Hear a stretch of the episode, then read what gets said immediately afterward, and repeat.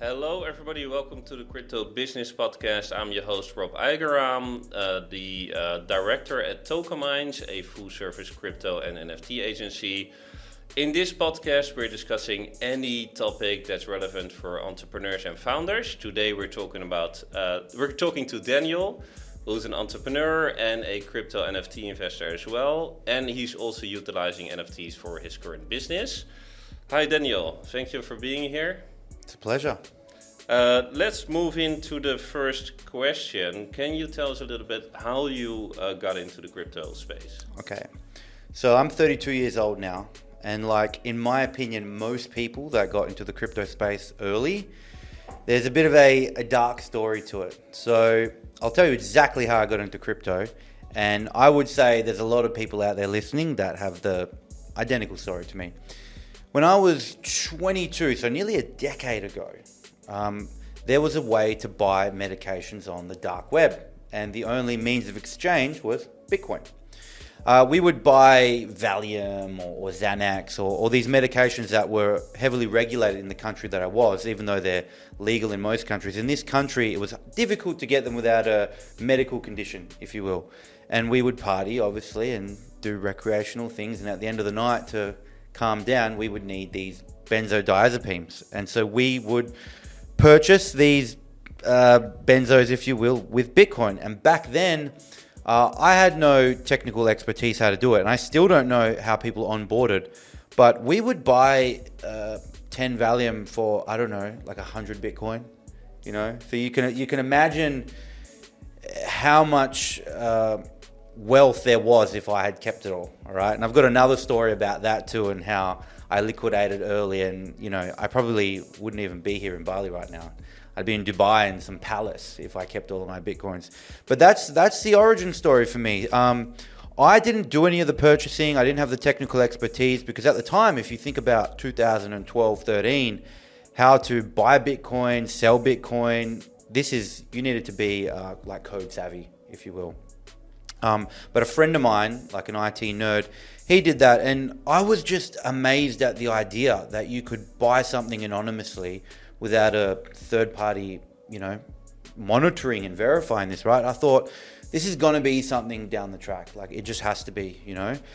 Uh, I had kept uh, a few of them just as like a meme. We, we would keep them like the origin story of Dogecoin as a meme. It was like, oh, I've got these bitcoins and you can trade them. But there was no genuine thought that this would be worth anything one day. So I kind of pocketed a few of them. I won't disclose how many there were just in case people think, oh my God, he's got hundreds of billions of dollars, because I definitely sold some. you know, regrettably, I did sell some. But I kept them there. They must have been there for, I don't know, two or three years. And luckily, I kept the seeds on a laptop, which obviously you don't do anymore. And I was able to, to recover them when I had first seen this first bull market. I'll never forget. Uh, I was driving home from a surf with a friend and he's like, man, look at this Bitcoin thing. I was like, yeah, I got a few of them. And I hadn't checked the price in God knows how long. It wasn't a popular Google search in 2014, 15.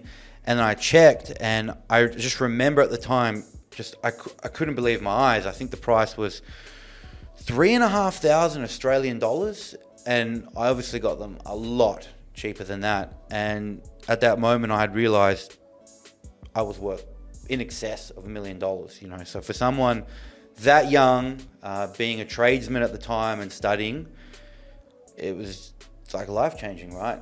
Pure luck, pure luck. Uh, back then, uh, there were some exchanges popping up in the country that I was living in, but most of the time, you had to purchase these things like the old school way. You had to go to localbitcoins.com. You texted someone, you had to meet them, give them cash, and then you trust that they'd send you the Bitcoin. You know, some people would just send money to a bank account and you'd have to trust that they would send the Bitcoin. Obviously, there was a lot of scams at the time, but you know, you do your due diligence, see who's got the best reputation, and most of the time it, it worked out. So that's my origin story into crypto, or at least Bitcoin. Right. Yeah, I, I, remember those days as well. It was actually it's risky the other way around as well, where you send your bitcoins, you sell them, and then you're getting a PayPal transaction or a bank transaction that can be reversed. So that's a bit tricky uh, those days. Um, and tell us a little bit about your entrepreneurial story as well, like from business perspective. Okay, so the crypto thing is pure luck, but that definitely plays a major role in having the initial capital. Okay, so we all have awesome business ideas, but unfortunately, there's just a required amount of capital to start most things, right? And fortunately for me, that luck in crypto play, played a large role. Not not all, but but obviously a large role. I started my first tattoo shop in Indonesia also in 2015, and this crypto run and my tattoo shop had coincided. Um, not just that, um, there was a guy in Australia who has passed now, RIP to Zyzz, Zyzz was a fitness influencer. I don't know if you remember this guy. Yeah. You, you remember Zyzz, see? Well, I remember after this happened, basically. Okay. Or this, the story, basically. Wow. You see, people that are not even Australian knew who this guy was. So, before, okay, I'm going to date back to pre 2010 or pre Zyzz era, I used to call it. If you had tattoos, you were seen as a gangster in Australia. Zyzz was someone that made tattoos mainstream.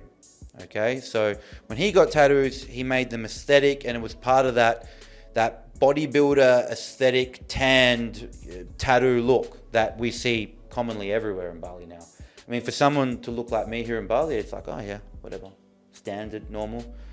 Ten years ago, no, that was that was shocking to see someone like that, and they were typically only associated with being a gangster or being super weird. You know, you were looked at as a real weirdo but luckily for me, I had actually been involved in tattoos in Thailand prior to this Zyzz era, and I must have opened my shop at just about the right time before tattoos went nuts. Like they, they, they just went absolutely nuts. It got to the point where you would walk to a gym or, or a festival, and one in two guys have, have got sleeves and tattoos. So it turned out to be a business I, I just couldn't even keep up with, to be honest with you. Um, so that's that's my first piece of luck, the Bitcoin. Then the tattoo shop doing well from the initial capital from the Bitcoin, and then tattoos, the tattoo industry booming. So a lot of luck. Um, I know a lot of entrepreneurs don't want to talk about luck, but there is this saying that stuck with me. Uh, the the poor people give too much credit to luck, and rich people don't give enough credit to luck. There's there's that in between there, right? And I'm I'm aware of that. So good fortune definitely came my way as well. As well as you can't forget this, having a family back home. Okay, they're not super wealthy, but should my crazy entrepreneurial ideas go wrong, I had a beautiful home to go to. I would have been fed. I, I have no no children. There, there was no risk. What's the worst thing that could happen to me? I go back home and all of my studies are paid for from my father. Right. So I had that as well. Come from a really good family, upper middle class, nothing to lose, basically. Yeah. And um, let, let's shift to NFTs. Are, are okay. you, um, can you disclose kind of your, your collection? Yeah. Or? Yeah. Okay. So, first, how I got into NFTs, because there's this gap where I just did virtually nothing. Okay. So, being that early into Bitcoin, 2012, 13. Started, I would say, heavily allocating a portion of my profits to Bitcoin in 2017, but but nothing much more. And to be honest with you, I didn't know much about Ethereum. It's a smart contract. It can. Pro- I, to be honest with you, I would just regurgitate what everyone else said on the internet, but I couldn't thoroughly explain Ethereum. It was only around 2000 and early 2020, I would say, that I just had enough money, enough time that I was like, okay, what, what am I going to invest in here? There was a few other projects that I'd allocated capital, but to be honest, I knew they're, they're 10 year plays. So set, forget, there isn't a lot I can do. With the spare time in my hands, I'm going to just research this crypto thing, I thought. When I understood Ethereum for the first time, my mind was blown and the only thing I regret is not learning about it sooner. Should I have known what I knew in 2020, or should I have just read earlier, I'd have invested way more in Ethereum. W- way more. More than Bitcoin. Undeniably. Um, for me, not being code native um, and understanding things from a, a social aspect, when I heard about NFTs, it was within 10 minutes I knew that they were going to be a big thing. Like literally within 10 minutes, I knew I had to have one. And, and why was that? Okay, so for me, being uh, young, I don't know how to say it, young and rich, right? You go shopping to purchase certain timepieces and shoe brands, drive certain cars, and this increases your status points. And people don't like to say it, but if you do own these things and you represent that way, it does make your life a lot easier. Um, the, the problem was is that on Instagram, you know, fake watches were getting great. Fake designer clothing was getting great, and everyone could kind of fake flex, and it was ruining what I would spend all this money on and not getting the same result. Whereas with NFTs, you cannot fake the flex. If you have a bored ape or a CryptoPunk, you cannot fake that because you may need to verify SIG on the Ethereum chain, and you might need to have that hexagon on Twitter that you can only verify by attaching your wallet to that smart contract. So that was really cool to me. I, I thought for the first time ever, you cannot fake this flex. This is an undeniable flex. And the moment I, I figured that out, I was like, okay, well, what's the best one? You know, what's going to give me the Lambo flex? And at the time, me getting in, into NFTs, there there really only was CryptoPunks around. There was nothing else around. Uh, I could have picked up a CryptoPunk for a few hundred dollars, but I like to arrive fashionably late. I like to see something, let it simmer, slowly read over it, and then I wait for a few other people to take that immediate risk. Um, regrettably, if I had done that in March of 2020, I'd have I'd have got him way cheaper. Um, but I, I, think I got into CryptoPunks, which is my first NFT, at a reasonable time. I think it was, was it April, April or May of 2021, and I got my first CryptoPunk. And um, I'm either super smart or super stupid because I bought more than one CryptoPunk after that time. And then the second biggest PFP project that came out, that is now the biggest, the Bored Ape Yacht Club. I bought more than one of them too. And aside from a few here and there that I traded up and down, I kept most of them and I still have them. And obviously, as you know now in the market, we're down oh, 80, 90% in, in terms of US dollar value on, on those NFTs. So my net worth has taken a big plunge uh, within literally three months. Right. Yeah, let, us talk about uh, your, your bored ape. Because okay. you have plans for at least one of them, right? Yes. Yes, I do. Uh, my favorite bored ape, super aesthetic, um, which is going to have to be inevitably released because it's going to serve as part of the brand of my tattoo shop. Um, there are some people utilizing Bored apes and the IP that you're allowed to use with them around the world. There was a burger and chip shop in the States, and that, that kind of sparked my interest with the tattoo shop. Not because the burger and chip shop was awesome or doing anything with NFTs, it's just, it's the gimmick, right? The fact that it's associated with his ape. You have Decrypt Media, Coindesk, everyone's posting about it. And I think that inevitably led to some immediate success. Like it's it's a meme, like oh let's let's go to the bored ape shop, you know, to be cool. And and to be honest, uh, that's a similar idea with my my tattoo shop. At least immediately, it was just to take advantage of the brand. You know, you can't you can't uh, build a brand quick enough. But if you have a bored ape, Justin Bieber's got one, DJ Khaled's got one, Jimmy Fallon, you know, you have that app on your store and your Twitter, your shop Twitter is verified, I mean, overnight you're going to get several thousand followers. Several thousand of them are going to share it. It's going to, it's going to get known in the NFT community overnight. So you're going to see some downstream effects as far as sales at the shop immediately, just for right. holding the ape. Uh, do you think this is the future of, or partial future of NFTs like utility in this way? For utility NFTs, yes. The thing is, one quarrel I have about people that don't understand NFTs is that when they when you think NFTs, you think profile pictures and then you think utility and people think that that is the way every NFT should be.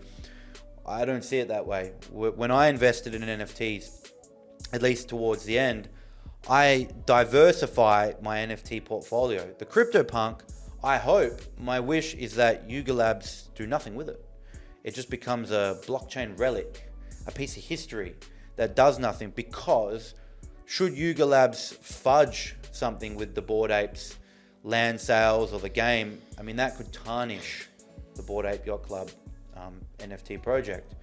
Whereas the CryptoPunks will always be the first, they will always have a piece of history. And so I think if you just leave it there, that, that's enough. But that is also why I did not elect one of my CryptoPunks as the face of my shop. I elected the Bored Apes because they're cool and hip right now, you know? Anyone that's a celebrity that wants to flex uh, PFP, they've got an ape. Uh, very rarely do they have punks. Sometimes they do, because punks are punks. But overall, the people that hold the best punks are degens, uh, tech nerds, you know, right. OG guys from Southwest by Southwest in 07. These kind of Web 2 innovators, they're the guys that have the punks. But do, do you feel this is just a uh, one-time opportunity, or do you see this as like a consistent thing where projects can be used as brands for, for businesses? Well, uh, you know, to be announced, I guess. Um, we, obviously, I don't know.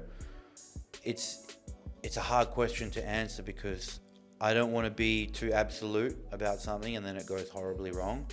I, I, I can actually see a lot of things going wrong and I can see a lot of things going right. So I'll give you an example of how I see things going wrong.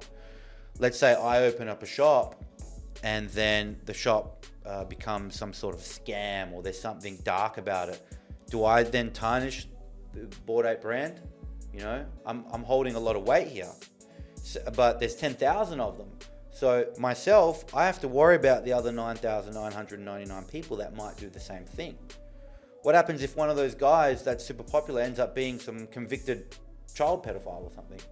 Does that tarnish the brand? Do you, do you see what I'm saying? So I'm, I'm concerned about that for sure. I hope it doesn't happen, but when you do not have a centralized project, you don't have Mark Zuckerberg's vision.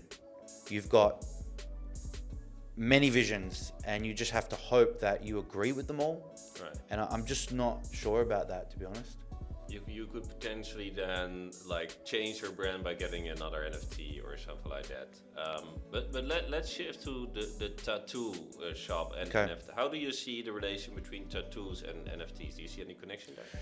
Yeah, um, not specific to tattoos, but let's say you have any retail business, clothing, tattoos, you're selling a service, there's always a use case for NFTs.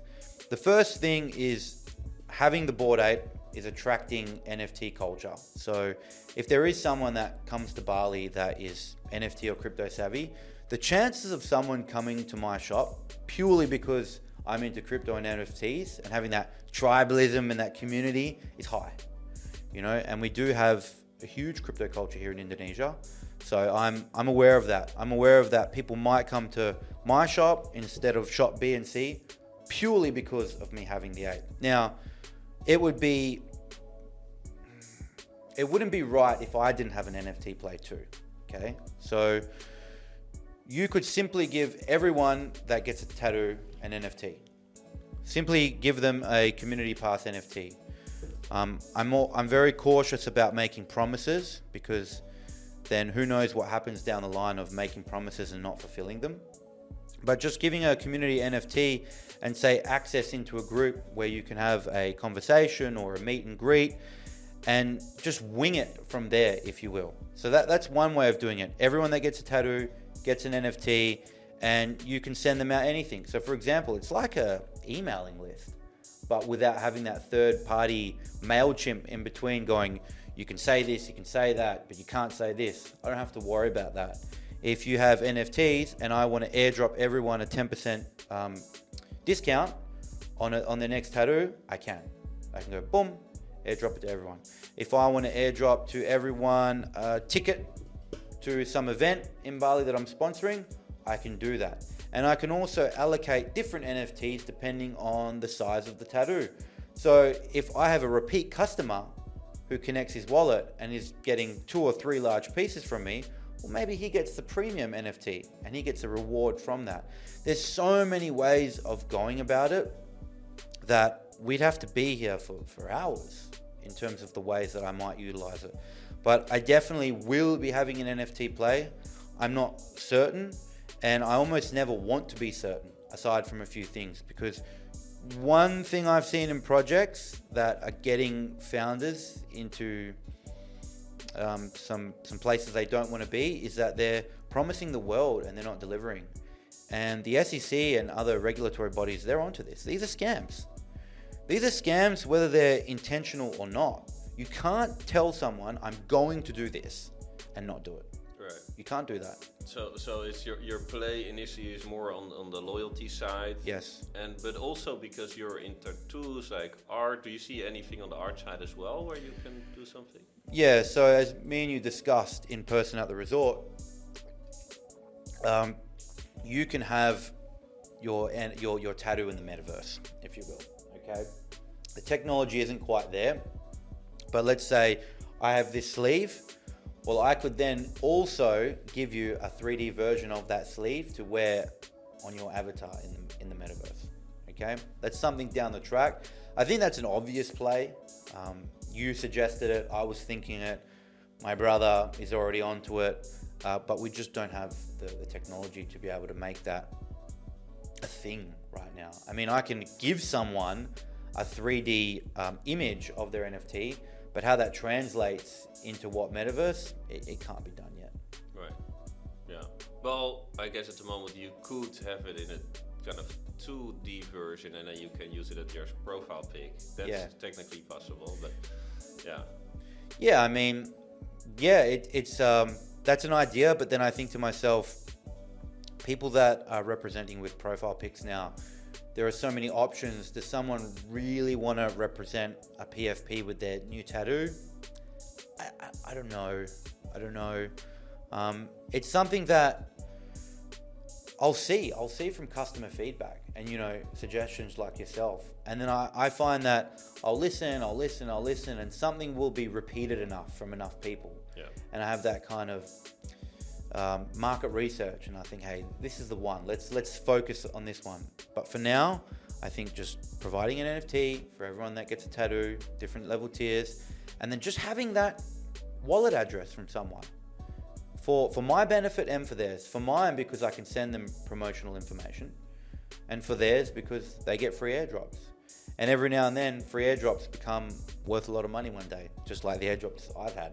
And and the airdrop is a, a new token, or, or what are you going to airdrop, or an, another NFT, or Yeah, you'd be you'd be giving them an NFT. Um, I'm not sure what token type that would be. I don't want to get into semantics of what's a NFT versus a semi NFT, as they call them, a semi fungible token. But yeah, a, a new NFT on a new contract. right? Um, and what do you think for, for let's say for other businesses, entrepreneurs, if they want to move into or they have an existing uh, business and they want to utilize NFTs and crypto for their business, what could you advise them? Okay, well, loaded question because even myself, I'm trying this out for the first time, right? And it's more in the brainstorm stage still. I haven't launched my shop, so I'm rebranding from an old franchise, so I'm still in the brainstorm stage. I don't have anything concrete.